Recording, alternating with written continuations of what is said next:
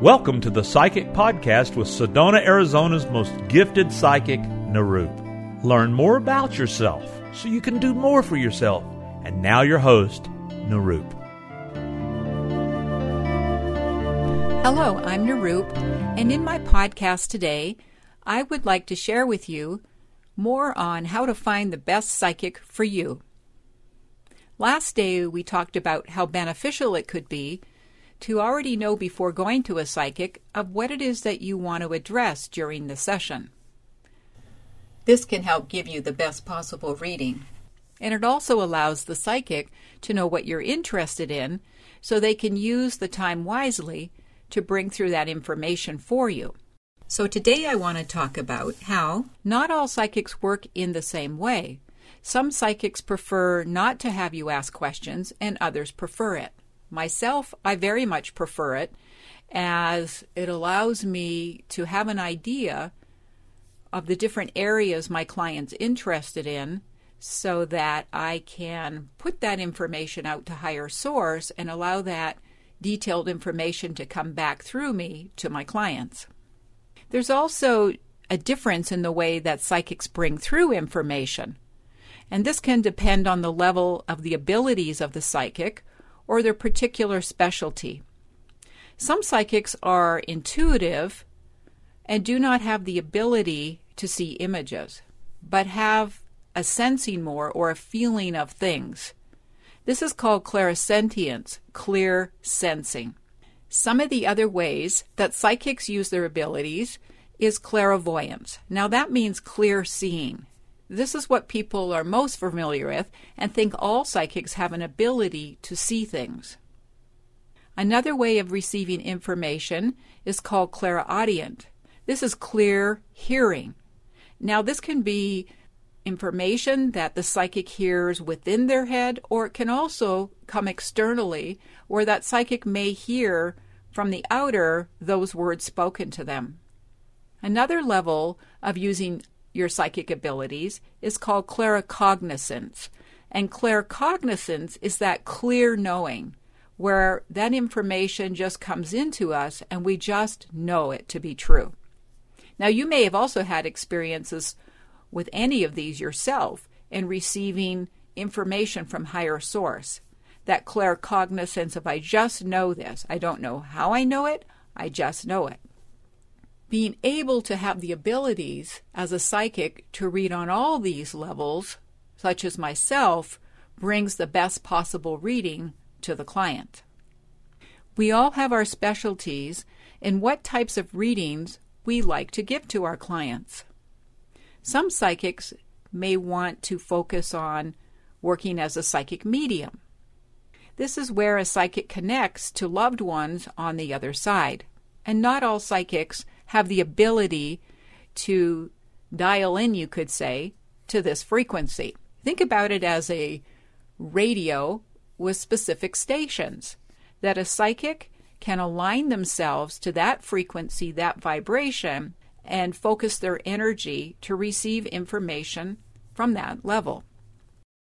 There are also psychics who are more skilled and qualified in answering everyday practical questions for your life on relationship, career, making moves, family matters, this kind of thing, and who are also able and skilled within themselves to work on a more spiritual, higher level of knowing your life path, tuning into your life's purpose, being able to read your chakras, your auric field, and tuning into your guardian angels and spirit guides. Again, not all psychics work in this way. Some psychics like to use tarot as a means of bringing that information through. This would be a specialty of the psychic in that they do most of their work through tarot reading. Now, one thing I want to say is that all tarot readers are not necessarily psychic, but all psychics could use tarot as a medium to bring that information through. The difference is this you can have a tarot reading, and the tarot reader will turn the cards over and be able to explain what is in front of them, but they may be reading more from a technical level than a psychic level. Whereas a psychic, the tarot cards are just that medium to activate that process of allowing that energy to flow through the psychic to you. So it's good to ask ahead of time in which way this psychic uses the tarot. Do they use it to complement their psychic abilities? And can they see on those psychic levels? Another consideration when going to see a psychic is how do you feel about the psychic? Do you have a good feeling? A sense of feeling that this is the right one for you? Many people will call me and they will say, I just knew I had to come and see you. I saw your photo online. I read something about you. I saw you on YouTube. I just had this sense that I have to come and see you. Yesterday, a client came to me from out of town. He felt that he was guided to me because I had information for him that only I could give him. After our session, he told me he was very grateful and was very happy that he had come to see me as he received everything that he was hoping for. So it is good to listen to your own intuition when you're being guided to be attracted to somebody, but also the same if you feel repelled to go to somebody, meaning you don't feel quite right within you. You feel something's off, or you're getting a sense of their energy. Uh, something within you, your own intuition may be saying no, that this isn't the psychic for you. So please trust that feeling that you get. Now, that doesn't mean that that might not be a good psychic, but not all psychics, since they work in the same way, you may be needing a different psychic that will give you exactly what you're looking for in the way that you need to hear it. Sometimes we are led to whom we need to see, so we want to trust this. It is also best to feel that you're in the right environment with the psychic, where you feel relaxed and comfortable, and where you can be open minded to receive the information. And also, if you are somebody who's overly skeptical, it can be that your doors are closed and no psychic intuitive or counselor can easily get through that barrier. So it's important that you are willing to give permission to the psychic to look into you, they will have a clear channel to you. So, again, it's very important to feel comfortable. Being willing to participate in the reading yourself is a two way interaction. The more aware you are of your issues and corresponding questions, the more effective the reading will be for you. And Please don't try to block your psychic or try to find out how good he or she is by holding back information to test the psychic or even giving them false information to see if they will pick up on it or not. This is really a waste of time and energy. You will shut out even the most talented psychic with this type of behavior. So listen to what the psychic has to say with an open mind.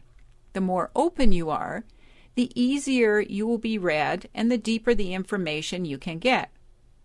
And that's the point, isn't it? To get the right information for you. A psychic reading is only a guide to show you possible paths that you can take that would benefit your life, but the responsibility falls on you to make those choices or not.